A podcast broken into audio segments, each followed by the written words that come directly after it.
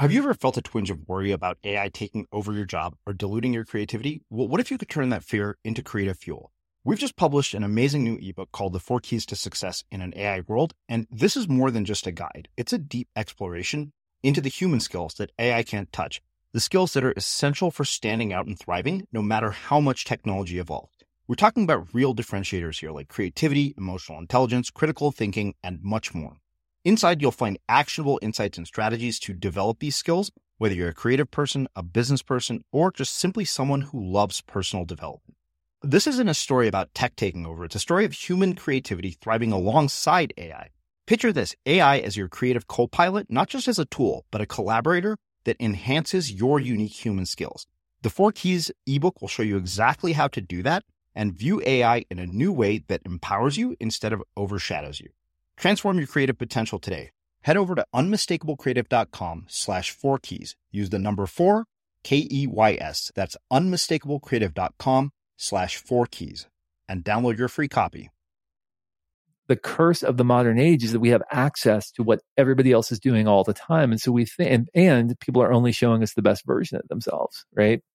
And so we think that we have to chase after some illusory cultural narrative and that we should be satisfied by what other people are doing or, or what satisfies other people. And th- those people are thinking the same thing. They're comparing themselves with other people too. You know, uh, we just need to let go of those myths and let go of those uh, ghost rules, those invisible narratives guiding our lives. And we just have to say, my only job as a human being is to be here be now, to be building, to be contributing, to be adding value wherever I can, uh, to be changing the world around me. Very few people are called to change the world, but everybody is called to change the world around them. And when we embrace that ethic, it completely changes how we think about life.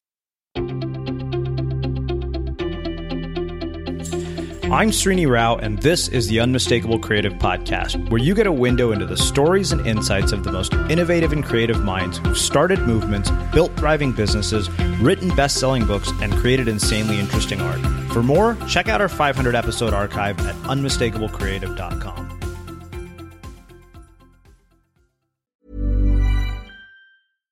One size fits all seemed like a good idea for clothes. Nice dress. Uh, it's a it's a t-shirt until you tried it on.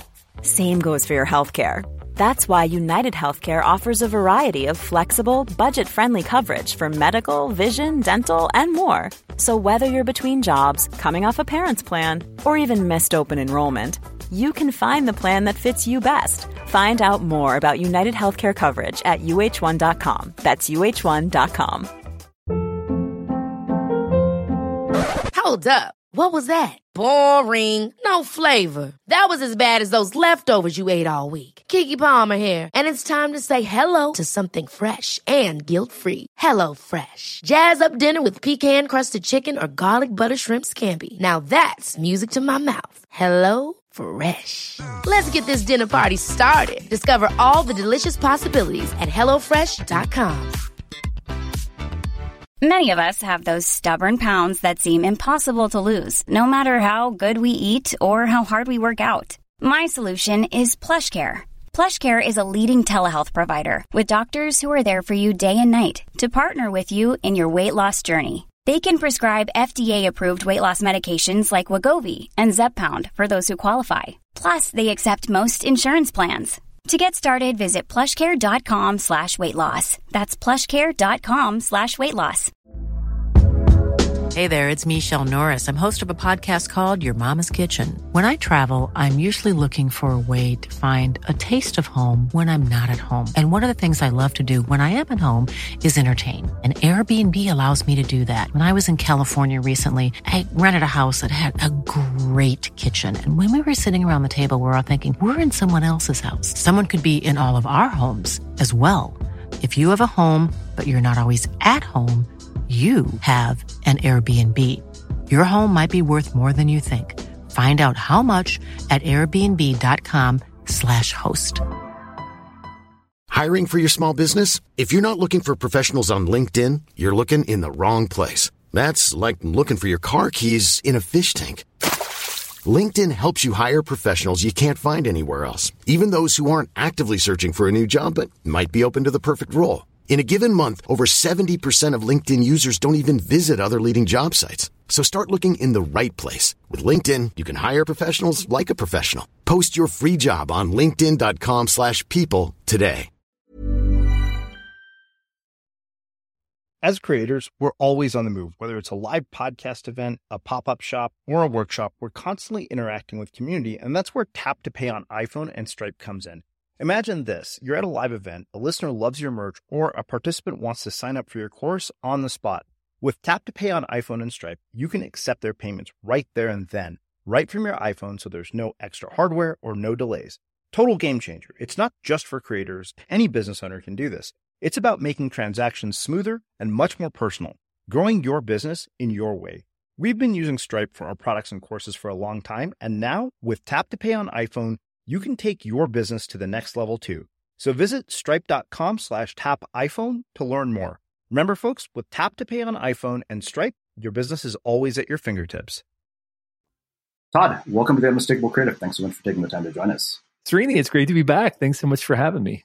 Yeah, you were one of our rare uh, three-peat guests, which I think says to, a lot to me about your work and, and how prolific you are, um, both as a writer and creator. But as you know, I never want to start by talking about the book. Uh, and I was trying to think of like, what have I not asked you in the past? And I realized this was one. Uh, what social group were you a part of in high school, and how did that end up impacting the choices that you've made uh, throughout your life and your career? Man, that's a great question. No one has ever asked me that before. That is a phenomenal question. Um, and I'm going to give you uh, maybe a surprising answer, which is that I wasn't really a part of any social group. Um, I was kind of this weird transcendent kid that kind of like I was um, kind of like a science geek, so I loved science when I was in in high school, and so kind of hung out like in all the science clubs and stuff like that. But I also like played basketball and like was like a you know kind of like a standout on the basketball team. But I wasn't really friends with kind of like the athletic jock kids, and I kind of wasn't really didn't really completely fit in with like the you know science group and i kind of didn't really fit in with like the preppy kids. I, you know like i didn't really have a click i kind of just kind of floated between all the groups and just kind of had loose ties within each of the groups. Um and so I, I don't that's a really great question and i'd never really considered that before but i wasn't really a part of any group fully. And you know it's funny because um you know i've been sort of doing some Enneagram stuff, right? Which is kind of like a uh, something a lot of people are kind of looking at right now. And I'm a nine, and the nine is the peacemaker, and the nine is the one who's able to kind of bridge between all the different you know types on the Enneagram, and it's probably why I kind of floated from group to group. Um, and frankly, probably also why I'm able to like go into organizations and companies and different groups now and sort of meld into whatever environment I'm in and just kind of present stuff because I can just kind of adapt to whatever's going on in the environment. Mm-hmm. So, you know, it's funny because there's so many ways we could go with this, but the question that I, I really am curious about is basketball in particular, because, um, you know, as somebody who more or less concluded that I had no athletic ability, which is ironic considering my main two hobbies are surfing and snowboarding, uh, team sports was one of those things where I look at it now and I regret not having done it because I felt that it was such a valuable experience. Like every person I've ever talked to who played a team sport, even if it was just in high school, talks about it as a building block of who they became. Like James Clear talks about the fact that baseball played this instrumental role in enabling him to do what he does and understand, you know, the, the concept of improvement. So I wonder, you know, what basketball in particular taught you about um, you know improvement motivation and all, all the things that you know work sort of serve you later in life. Like how did it impact um, how your life turned out later? Yeah i think there are a couple of things. I think one thing for sure is just that we you you learn to function as part of a team for sure. You learn to be in submission to authority. You learn how to take coaching um, which is important. I think you know that's really maybe one of the most valuable aspects of playing a team sport, especially at a younger age, is you learn how to be coachable and how to let other people speak into your life in a way that you know maybe you wouldn't want to. Um, you have to listen to things you don't want to hear sometimes. Um, but I would say that probably the thing that sports did the most for me is it taught me how to do hard things. It forced me at an early age to do things I didn't want to do in order to improve. So, you know, I would be out in the driveway shooting basketball uh, nonstop, like from eighth grade on, you know, during the summer. Um, I would, you know, my friends would be at the pool, other people would be doing other things. I'd be out shooting free throws, trying to make like 20 free throws in a row, like without, without hitting the rim, you know, and, and. And then when I got to a point where I could do that, it would be like, I have to make 20 free throws in a row without hitting the rim and the ball has to like bounce back to me. I can't have to go chase the ball. If I have to go chase the ball, I have to start over again, you know, and I would just constantly ramp up these little challenges for myself. And, um, you know, it just taught me about how to do hard things, how to improve, what development of skills looks like. And I'm really grateful for that experience. I mean, obviously, um, you know, obviously I didn't go on you know, I wish the story ended. And then I went on to play in the NBA for 15 years. You know, I didn't, but, but, you know, but I did become, you know, accomplished at what I was doing. And it definitely taught me the importance of discipline and skill development if you want to succeed at anything. Yeah. Well, it's funny to be talking about a book on motivation with that, and, you know, sort of as the backdrop. Um, you know, why do you think some people have that so early in their life uh, versus people who don't? Because, know, I mean, there were certain areas of my life where, particularly you know, music, where I showed a natural aptitude for it, and the band director was like, "You're going to be an all state one day," and nobody ever had to like, force me to practice. In fact, my parents had to force me to stop because I was driving them crazy. Um, tubas are not very pleasant to listen to. really, I hadn't noticed that. You know, it's uh, what's the uh, what's the old joke? What's the definition of perfect pitch? It's when you toss a tuba over your left shoulder and it lands on a banjo, right, or something. anyway, um, so uh, you know, I think, and this gets kind of the heart of the book and the research that my partners and I have been doing um, for a number of years. I I think what happens in those moments when you can't stop practicing something or you can't stop doing something is that there's a confluence of your natural motivation with a task of some sort that unlocks that motivation for you or that allows you to apply that motivation. So I'll give you an example. And I know we're going to get into this more later, but one of my uh, one of the themes in my motivation code, one of my top motivational themes is something called meet, meet the challenge. So you, you, you even heard me use that language earlier when you asked me about basketball. You know, okay, I have to make 10 free throws in a row. Okay, now I have to make 20 free throws in a row. Okay, now I have to make 20 in a row without hitting the rim. Okay, now I have to make 20 in a row without hitting the rim and the ball has to roll back to me. I can't have to go chase it. I can't move my feet, right? The entire time. What I was doing in those instances was establishing a series of challenges for myself to keep me engaged, to keep me motivated. Well, that's the definition of somebody who's driven to meet the challenge is you want imminent, you know, discrete, tackleable challenges in, you know, in your immediate sphere. And that's what you're drawn to. And so for me, it wasn't the act of shooting basketball. I mean, it's not the task itself. It wasn't like, man, I just love putting my arm up in the air and flinging the ball toward a rim. And, you know, it wasn't the act itself. It was the challenge that that symbolized for me that mm-hmm. uh, was really the motivational factor. And I would submit to you that probably if if we really delved into what it was about tuba that that mm-hmm. you enjoyed or what it was that was attractive to you, we probably could figure out for you as well. Um, and if you took the MCODE assessment, we definitely could figure it out. But we could def- yeah. probably figure out what it was that was so sticky about that activity. See, we th- we think, and this is often the case with motivation specifically, we think that if we only found the perfect set of tasks or the perfect job that somehow we're going to be motivated forever. Um, but the reality is, rea- I mean, and yeah, we're laughing, right? Because we know, listen, I write books for a living. I don't like to write. It's not something I enjoy. I don't know about you, but I don't like writing, but I love the outcome of having written. In order to keep me engaged with my writing, I have to establish challenges because that's one of my top motivations. So I'll say, for example, I'm going to write 500 words before 9:30 this morning. Like that's what I do when I'm writing a book. And that keeps me engaged. It keeps me focused, keeps me motivated to do something I wouldn't otherwise be motivated to do. If you just tell me write 60,000 words before next January, I'd be like, yeah, okay, whatever. And I'll start like in December because that's when it would start yeah. feeling challenging for me, right? Is, is right around December. I'd be like, okay, now it feels like a challenge. You have to write 60,000 words in a month. So I have to keep myself on pace by setting those little challenges in my life. And so uh, it's not about the task, it's about what you bring to the task and what the task pulls out of you. That's how we stay motivated yeah. and engaged. Well, okay, so it's funny because it's such a contrast to my sort of daily routine of, of, a thousand words, regardless of a book deal or not. Part of mm. it is that I think to me, I'm I, I'm afraid I'll lose the momentum that I've built over years, so I never want to stop. Granted, this morning's writing session was a disaster, and that happens, you know, day to day. But um, I do, I, I, am curious, like just for for my own personal morbid curiosity, like if you were to analyze this whole tuba playing situation, if we were to dive into it now, you know, I, unfortunately I didn't get to take the assessment, but um, now I kind of want to. Um, I mean, what? How would you dissect what was driving that? Well, I'm I'm curious. To, I, the first thing I would do is I would ask you. You talked to me about playing the tuba. What was it about playing the tuba specifically that um, created a sense of satisfaction in you? Talk to me about those experiences playing the tuba. What was it about those moments that felt engaging to you in some capacity? Well, there were a couple of factors that really played a role. One is, you know, I mean, I grew up in Texas where if you play football and you're a scrawny Indian kid, it is pretty virtually guaranteed you're going to have very little success, you know. So um, I think it was kind of, uh, you know, he didn't say it in these exact words, but, you know, the band director more or less said you can either be an extraordinary musician or be an average athlete.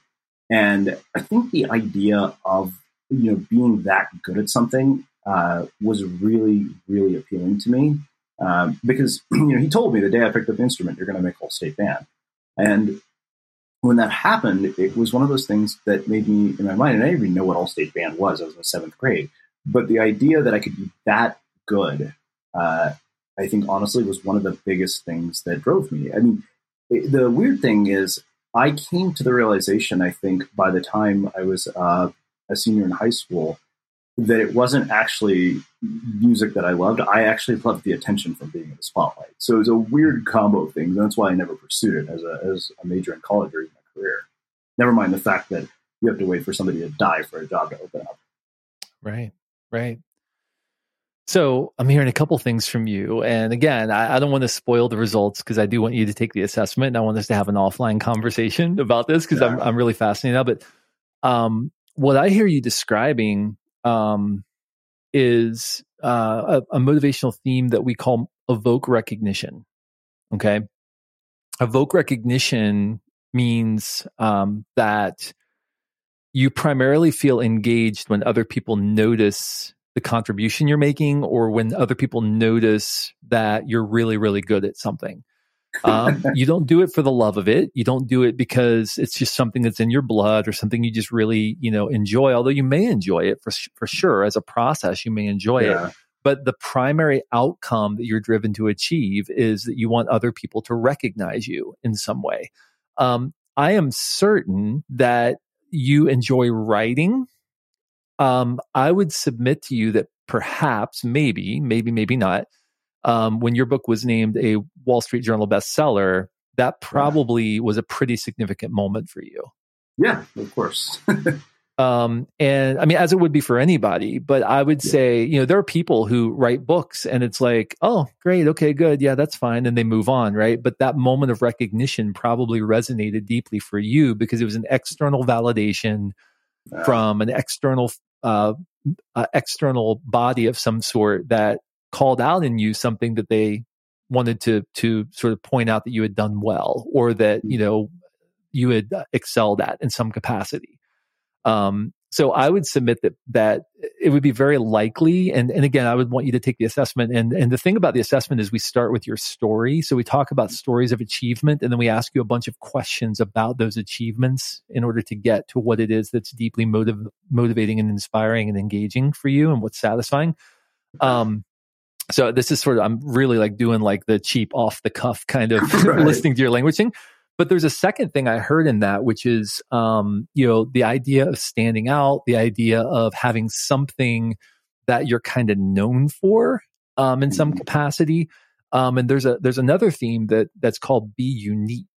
And yeah. people who are motivated to be unique are people who want to show that they're different from other people. They want to kind of own the space that they're in. They want other people to recognize that there's something about them that uh, separates them from the pack. And so often you find like artists or um, you know musicians or actors or people kind of in that space who are really driven by this need to prove that they are different from everybody else. And even like the the brand that you've developed, unmistakable Right. creative, right? That's the It's like- entire ethos of it. the entire is- ethos is be unique, right? It's Yeah. like be yourself, be unique, stand apart from the crowd. Even like the visual identity that you've created, you know, is is very unique and stand apartish from everything else. And so I would submit that somewhere in your top three to five, probably you're going to find those couple of motivations be unique and evoke recognition. Does that sound somewhat accurate? Yeah. So yeah, yeah, yeah, it definitely does. I guess the thing that I think about in terms of you know external recognition is the fact you know I mean I even wrote about the fact that you know this is a really slippery slope. Like there's a real dark side to basically getting your fulfillment from sources of external validation because let's say that you don't get those things, then you know you can easily conclude that the whole effort wasn't worth any of your time. Like you know I, I think that there's this sort of um, platitude and personal development of you know change the world, but then you know does that mean your life has no value if you didn't mean to change the world? You didn't manage to change the world in a way that is acknowledged by the public. it, it doesn't mean it didn't have value. It just means that maybe if you're not seeing, if you're not getting that recognition, it may not feel as engaging to you, right? So um, you can still have tremendous impact, um, but the work you're doing may not feel as engaging to you if you're not being recognized for it. So say that you're like maybe the number two in command and you're doing all the work behind the scenes and Yeah. um, you know, you're you're really the one that's kind of pulling the strings and making everything happen, and somebody else is stepping into the spotlight and getting all the credit for it. That's not going to be very engaging to you. Whereas, by the way, Yeah. by the way, there are other people who are motivated by things like collaborate, or motivated by things like uh, serve is another one of the motivational themes. People who are primarily driven in those ways might be completely engaged and thoroughly thrilled that somebody else is stepping into the spotlight. They just want to do the work, you know? Uh, The, the funny thing is that we tend to think everybody's generally motivated like we are. And the reality is there's 17,550 possible motivation codes, possible combinations of top three motivations that we could have. Wow. So the odds of you and me or anybody else around us or even anybody listening right now being motivated the exact same way are pretty slim. Um, so once we begin to understand these motivations and how they connect and modify one another, it changes the way we approach our life and our work and our relationships, especially. Hey, I'm Ryan Reynolds. At Mint Mobile, we like to do the opposite of what Big Wireless does. They charge you a lot, we charge you a little. So naturally, when they announced they'd be raising their prices due to inflation, we decided to deflate our prices due to not hating you. That's right. We're cutting the price of Mint Unlimited from $30 a month to just $15 a month. Give it a try at mintmobile.com slash switch. $45 upfront for three months plus taxes and fees. Promo rate for new customers for limited time. Unlimited more than 40 gigabytes per month. Slows. Full terms at mintmobile.com. Cool fact a crocodile can't stick out its tongue. Also, you can get health insurance for a month or just under a year in some states. United Healthcare short term insurance plans, underwritten by Golden Rule Insurance Company, offer flexible, budget friendly coverage for you. Learn more at uh1.com. Hey, it's Ryan Reynolds, and I'm here with Keith, co star of my upcoming film, If, only in theaters, May 17th. Do you want to tell people the big news? All right, I'll do. it. Sign up now and you'll get unlimited for $15 a month and six months of Paramount Plus Essential Plan on us. Mintmobile.com slash switch. Upfront payment of $45 equivalent to $15 per month. Unlimited over 40 gigabytes per month. Face lower speeds. Videos at 480p. Active Mint customers by 531.24 get six months of Paramount Plus Essential Plan. Auto renews after six months. Offer ends May 31st, 2024. Separate Paramount Plus registration required. Terms and conditions apply if rated PG. Millions of people have lost weight with personalized plans from Noom, like Evan, who can't stand salads and still lost 50 pounds. Salads, generally, for most people, are the easy button, right? For me, that wasn't an option. I never really was a salad guy. That's just not who I am. But Noom worked for me. Get your personalized plan today at Noom.com. Real Noom user compensated to provide their story. In four weeks, the typical Noom user can expect to lose one to two pounds per week. Individual results may vary. Wow. Nice. Yeah. What you're hearing are the sounds of people everywhere putting on Bombas socks, underwear, and t-shirts made from absurdly soft materials that feel like plush clouds. Yeah, that plush. And the best part? For every item you purchase, Bombas donates another to someone facing homelessness. Bombas. Big comfort for everyone. Go to bombas.com slash ACAST and use code ACAST for 20% off your first purchase. That's bombas.com slash ACAST. Code ACAST. As creators, we're always on the move. Whether it's a live podcast event, a pop up shop, or a workshop, we're constantly interacting with community, and that's where Tap to Pay on iPhone and Stripe comes in. Imagine this you're at a live event, a listener loves your merch, or a participant wants to sign up for your course on the spot. With Tap to Pay on iPhone and Stripe, you can accept their payments right there and then, right from your iPhone, so there's no extra hardware or no delays. Total game changer. It's not just for creators, any business owner can do this. It's about making transactions smoother and much more personal, growing your business in your way. We've been using Stripe for our products and courses for a long time, and now with Tap to Pay on iPhone, you can take your business to the next level too. So visit stripe.com slash tap iPhone to learn more. Remember, folks, with Tap to Pay on iPhone and Stripe, your business is always at your fingertips. So, you know, I think the the, the question I have uh, around this also um, is where does this uh, overlap with Dan Pink's work in Drive, and where does it actually challenge that work? Because I think when my roommate saw the book title, he was like, "Another book on motivation? Hasn't that already been done?" Right. And so uh, that was my first thought too. Is like, okay, what have you? And clearly, you guys did this very differently, and you have a very different model for it. Right. Yeah. So um, I would say it's complementary. Um, you know, really what Dan Pink had done is he looked at all of the latest research on motivation um, and specifically, you know, parsed motivation into two, the two types we typically hear about extrinsic motivation and intrinsic motivation. And then he sort of focused in on what's called self determination theory, which is primarily an articulation of intrinsic motivation. And specifically, it's the re- research of uh, and Ryan on the importance of autonomy, relatedness, and connectedness. Or I think he called it autonomy, mastery, and purpose. I think is is how he yeah um, how he defined it. Um, and so those things are very important, obviously, and it's a great articulation of intrinsic motivation and how we experience it. But what this research does, like you could call maybe, I think Dan Pink called it, that was called like motivation 3.0 or something, is think how he yeah. referred to it. Well, we could call what we're doing motivation 4.0 because um, what what the research also shows um, is that intrinsic and extrinsic motivation don't exist in isolation from one another. That the way that you are intrinsically motivated to respond to an extrinsic stimulus is unique depending on your intrinsic motivators. And so what we have done is figured out over the course of 50 years, this research began in the late 1960s, uh, was conducted over many decades, interviews with people from all walks of life, over a million achievement stories, uh, over 100,000 people have been through the assessment that's been developed. What we figured out is there are 27 unique themes of motivation. And those themes represent the ways in which we uniquely respond to ex- extrinsic motivators. So you and I might, for example, in, in our situations, um, my number one motivation is make an impact. Okay. That's my number one overall motivation on my motivation code. Um, let's say I'm just making this up because of our conversation, but let's say that your number one motivation is evoke recognition. Okay.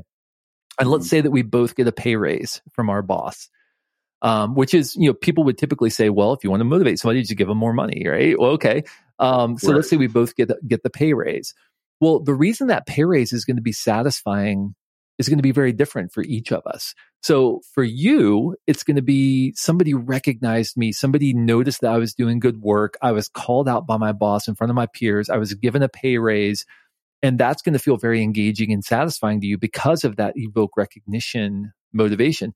For me, make an impact the pay raise is fine, but for me, it's a signifier of the impact that I'm having on the organization. So I'm going to look at the impact. I mean, whether or not I'm called out, whether or not it's public, whether anybody knows, I don't even care about my boss's recognition of my work.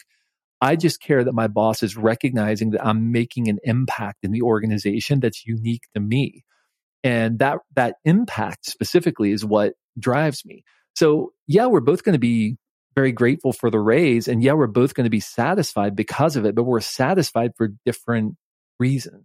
Does that does that make sense? That mm. clarification? Yeah, it, uh, well, it does, and it's it's you know funny because now I'm kind of wondering, you know, through the lens of, of this framework, if I could go back and figure out why I was fired from pretty much every job I had. Yes. Well, and the answer is probably yes.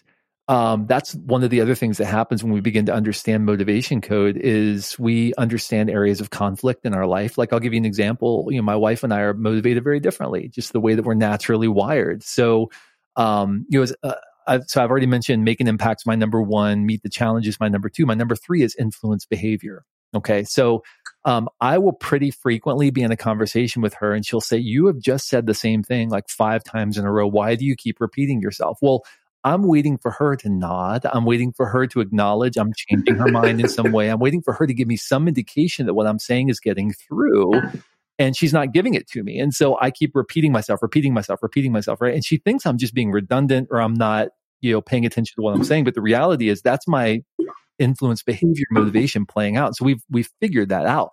Similarly, my wife is motivated to make it work, meaning she wants everything to be optimized. She wants to make everything the way it needs to be. She wants everything to be, um, you know, sort of uh, systemized and working together and, you know, optimized to its maximum efficiency. Well, that's not the way as a creative pro. Like I have 50,000 ideas that I throw out there and like I might execute two yeah. of them, you know? Um, but in her mind, it's like the moment I throw out an idea, you know, well, what are you doing about that? How are you optimizing that? What are your next steps? Are you, you know, and so again, we've had to sort of create this thing in our relationship where we've said like, okay, uh, right, this is just an idea. I'm probably not going to do this, but what do you think about this idea? Right. And that changes that dynamic on teams. For example, um, there might be someone who is driven to explore meaning they're going to ask a lot of questions. They're going to be saying, why are we doing this? Why are we going this direction? What if we try this? Somebody else might be driven to bring to completion, which means they're primarily driven with checking things off and moving on to the next project, right? Checking, checking boxes yeah. and moving on. Well, those two people are going to have conflict all the time because the explore person is going to slow everything down and say, why are we doing this? And what if we tried this? And let's, let's explore this direction. And the bring to completion person is going to say, are you nuts? We got to get this done so we can move on to the next project. So again, once we begin to understand these things, these, these areas of motivation, it completely unlocks our relational dynamics. It unlocks the way that we see others and our position within the organization as well. Well, let's uh, let's get into um, you know these various uh, families of motivation that you basically outlined in the book. Like I said, when I, I looked at it, I was like, "Oh my god, no way Going to cover all this in one hour." But I mean, I, can you give us an overview of each of the families and kind of what are the characteristics and also potentially what are the downsides to each? Yeah, so um, you know the, the the real rubber meets the road on the theme level. I mentioned there are 27 motivational themes. Um, and each of these themes are very unique in terms of their their um, gift attributes, their positive attributes, also their shadow side attributes. Um, but some of the themes hold together into what we call families. And just like you know, a, a biological family shares a, a, bit of DNA, even though you're probably very different from your biological siblings in in so many ways, um, in terms of your personality and how you live your life. You still have some similarities because you are um, uh, in the same family, share some DNA. And so that's kind of how these themes hold together in families as well. So the first family is what we call the visionary family. And these themes are primarily about making an impact, uh, experiencing what's ideal, what's possible, crafting visions, and then bringing that vision to concrete expression, that kind of thing. So these are uh, the themes in this family are make an impact, achieve potential, and experience the ideal. And these are primarily themes that are about the future, about seeing something and then bringing it into being. Um, and that's primarily how these people are driven. Um, the second family is what we call the achiever family. And the achiever family is driven to move forward, to bring things to completion, to complete challenging objectives. So the themes in this family are meet the challenge, bring to completion, overcome, and advance. Uh, the third family is what we call the key contributor family. And these are people who want to be at the center of the action. They want to make an outstanding contribution. They want to clarify the differences between themselves and other people. They're very competitive typically. They want to control outcomes, things like that. So the families or the themes in this family are be central, bring control, excel, evoke recognition, gain ownership, and be unique. The fourth family is what we call the team player family. Um, these are people, as you can imagine, who like to work with others. They like to be around others. They like to collaborate. Um, so the themes in this family are collaborate, influence behavior, serve, and make the grade. And then we've got the learner family. And the learner family are people who like to use their minds to absorb new, you know, insights. They like to learn new things, gain mastery, demonstrate knowledge. They like to teach, right? So the themes in this family are demonstrate new learning, explore, master, and comprehend and express. And then the final family is what we call the optimizer family. And these are people who are motivated to set up an operation on firm foundations to ensure that it's operating well. It's, it's, you know, the efficiency is maximized, those kinds of things. And the themes in this family are develop, improve, make it work, establish, organize, and make it right. So those are the six families. Very quick overview. And again, all of the rubber meets the road stuff is at the theme level and specifically how those themes work together. So your top three to five themes are what we call your motivation code. And the themes modify one another. So somebody who has a number one theme of, let's say, um, bring to completion, who has a number two theme of collaborate is going to be very different than somebody who has bring to completion as number one and say like um, achieve rec- or evoke recognition as their number two, right? So the person who has collaborated as the number two is going to be all about getting things done together with other people, right? That's going to be primary. The, the person who has evoke recognition is going to be about getting things done in order to achieve recognition from people around them. You know, that's what's going to be satisfying to them, or that's how they're going to primarily be driven. So the themes modify one another and how they play out depends on what that combination of top three to five themes actually is. Yeah, so that, that's the thing I, I, noticed was when I was looking for this. Was wait a minute, I see character, you know, parts of myself in all of these. Yes, yeah, and you will, and and you know, there you are to some degree you are going to see parts of yourself in all of these. Um, you know, to some degree, even somebody who is primarily driven to meet the challenge, right, and has a bottom theme of say make it right well that doesn't mean that they don't care if things are right. It doesn't mean, mean that they don't care about justice. Doesn't mean that they don't you know worry about ensuring that things are functioning properly. It doesn't mean that at all. It just means that that's not primarily what's driving them uh, when they're uh, when they're most engaged. And so this isn't about oh i am completely driven by this thing and not at all driven by that. It's about those moments when you're alive, awake, even in flow state? What is it that is in those moments? What is it that's descriptive of those moments? And how can you fabricate more of those moments by bringing that motivation to what you do rather than waiting for the task to bring that motivation out in you? Well, I guess then the, the that the, you know raises the the big question is okay, what are the like what have you seen as the results when people figure this out? Like, how do their lives change?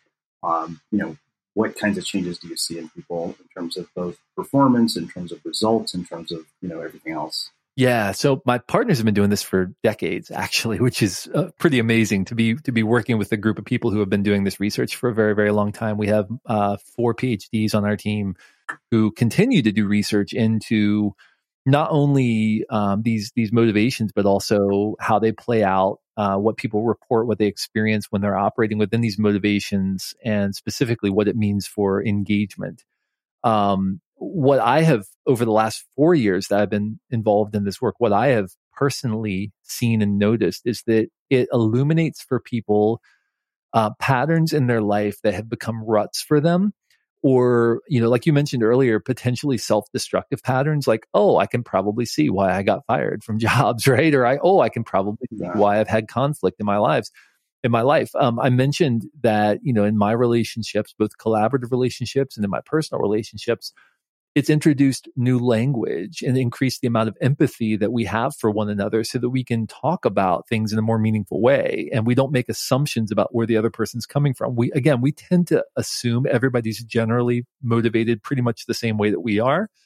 And once we yeah. see oh this isn't you know Todd's not meaning to be a jerk right now. He's just trying to make an impact. So when we invited him to this meeting and he was just supposed to come in and sit in the meeting, but instead, within five minutes, he has the whiteboard marker and he's drawing on the whiteboard and telling us all what to do. It's not that he's a jerk. It's just that he's driven to make an impact, right? And we have to have that conversation and say, Todd, I know you want to make an impact right now, but this isn't really the place we want you to make an impact right now. Right now, we just really want you to just kind of audit this meeting and listen and see what you think.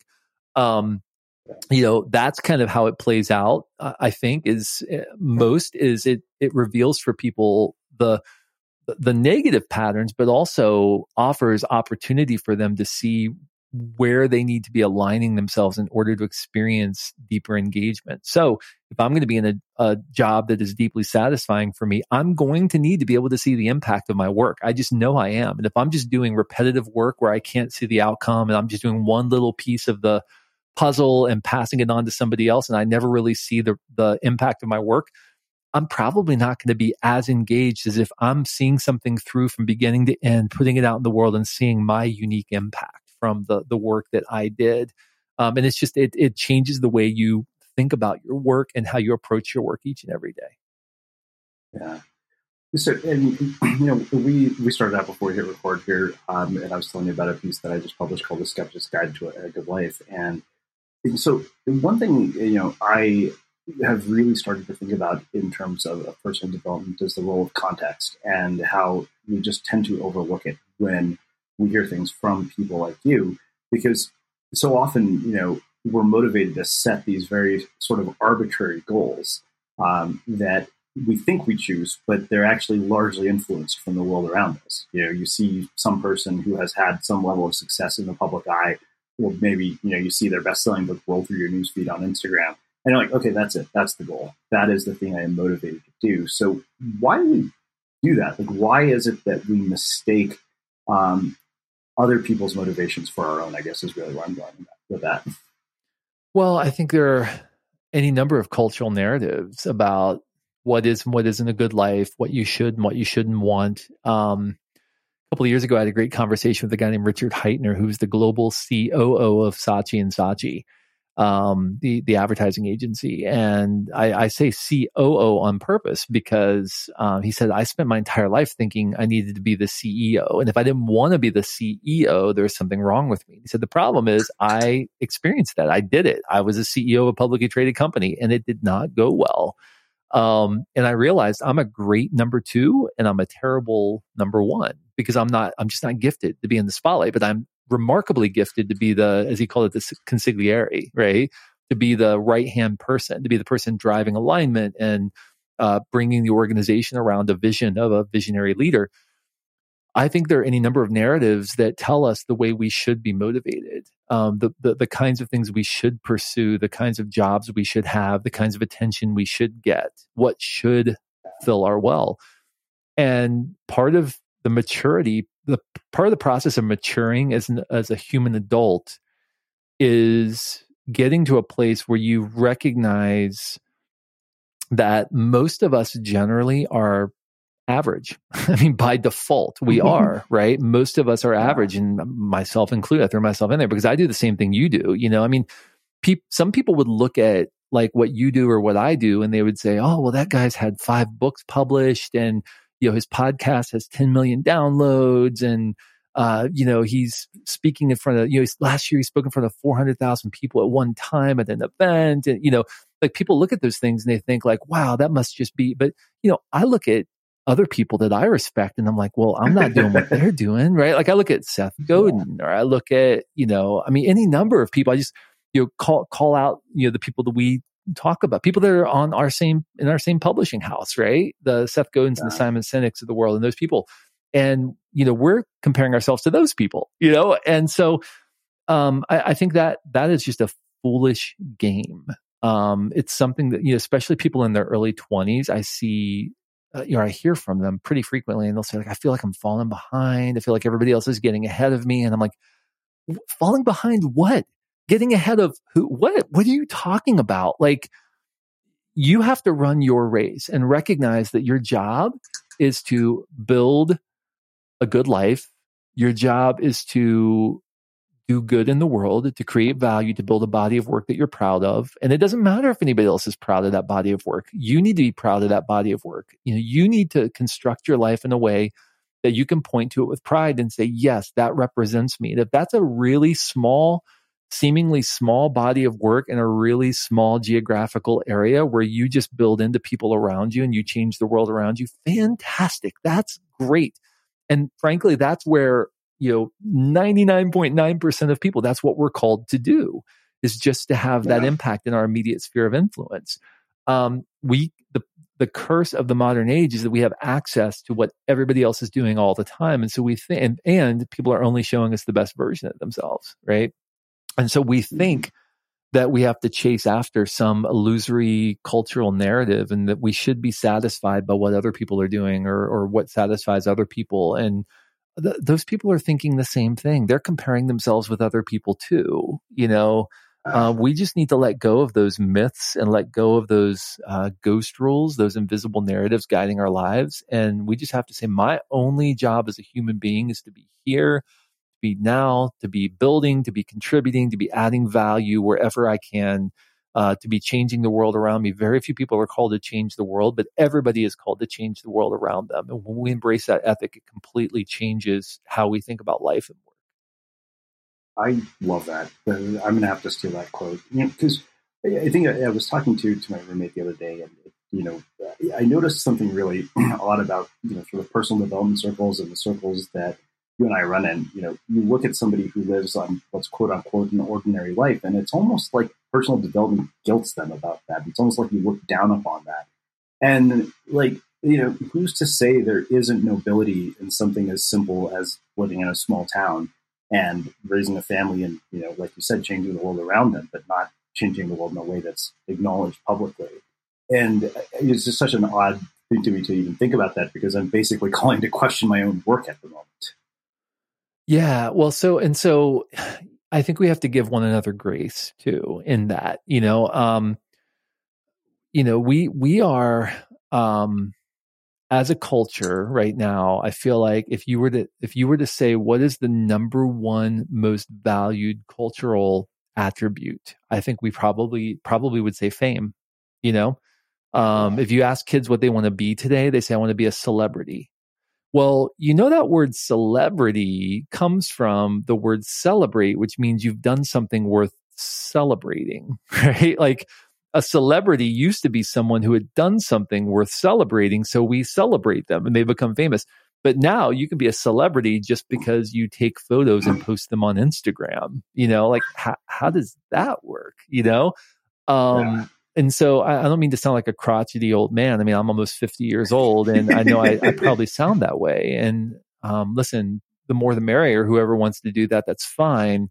But I do feel like we've lost something culturally where we have turned being famous into a pursuit rather than a byproduct. I think if we focus on creating a body of work that we can be proud of, and if we create a good enough body of work, people may start recognizing that. And if we influence enough other people's lives, then people are going to start celebrating that. And you know what? We may become a celebrity as a result of that, but it should be a byproduct of our work, not the pursuit itself.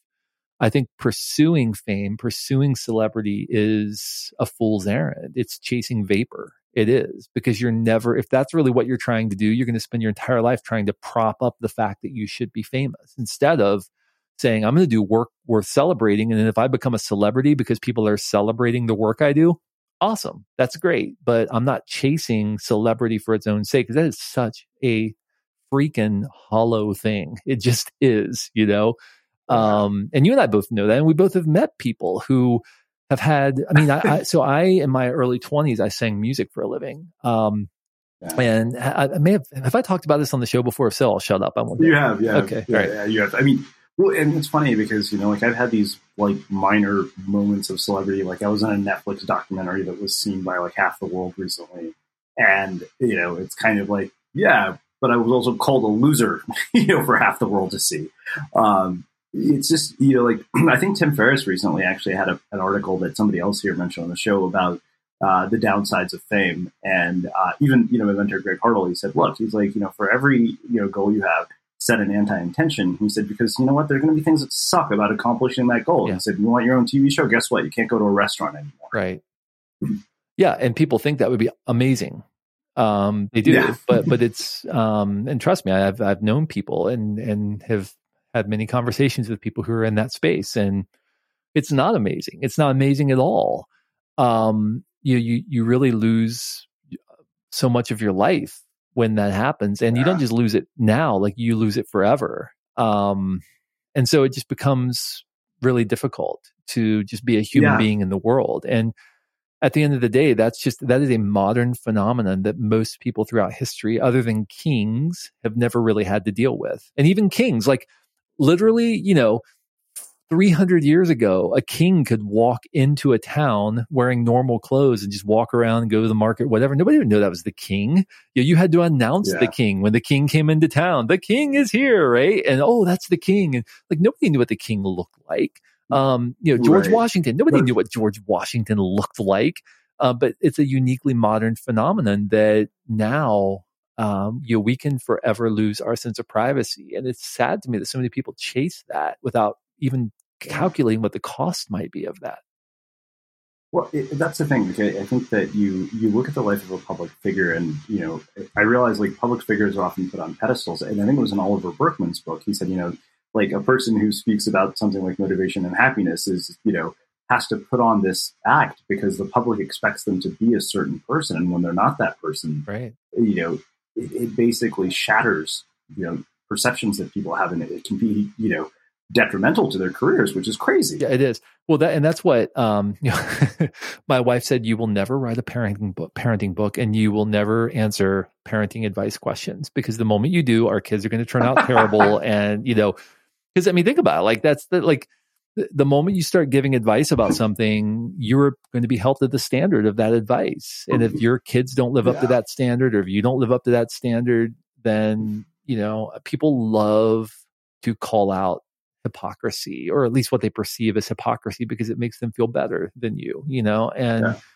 yeah. um it, it's just i think we have to be very careful which flags we plant and how we talk about i mean you know why would anybody run for public office because the standards that we're holding people who run the public office well okay never mind that's probably a bad example these days but, but like but like for real unless you want unless you want to open your life up to everybody questioning every decision you've ever made and yeah. you know, what's the what's the number one sin of a public official?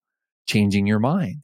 Changing your mind, mm. right? You're a flip flopper. You know, you're you're a hypocrite. Well, don't you want public officials who are willing to change their mind when they confront new information? And it's like, oh, that's something I've never heard before. Yes, I'm changing my opinion on that. But we can't do that now, right? Because you're called a hypocrite or a flip flopper. I want public officials who learn. I want business leaders who learn, who change their mind, change their perspective, and are able to articulate why they did that. That's what intellectual honesty looks like, intellectual rigor looks like. But, uh, you know, the moment you become a public figure, you put a target on your back, basically. This is why I always say I don't have advice, just observations. Mm, yeah. Yeah. And I think that's a really wise thing. I think, um, you know, I always tell people, listen, all advice is local and uh, your results may vary because the yeah. truth is human behavior is very complex. And so I will come in and offer advice to organizations or to leaders um, who are leading huge companies or huge initiatives. And I always lead with, um, I'm going to give my advice based upon my experience, but you know, again, your results may vary and all advice is local, meaning that nobody has ever lived your life. Nobody's ever experienced your unique set of circumstances um, or had your experience.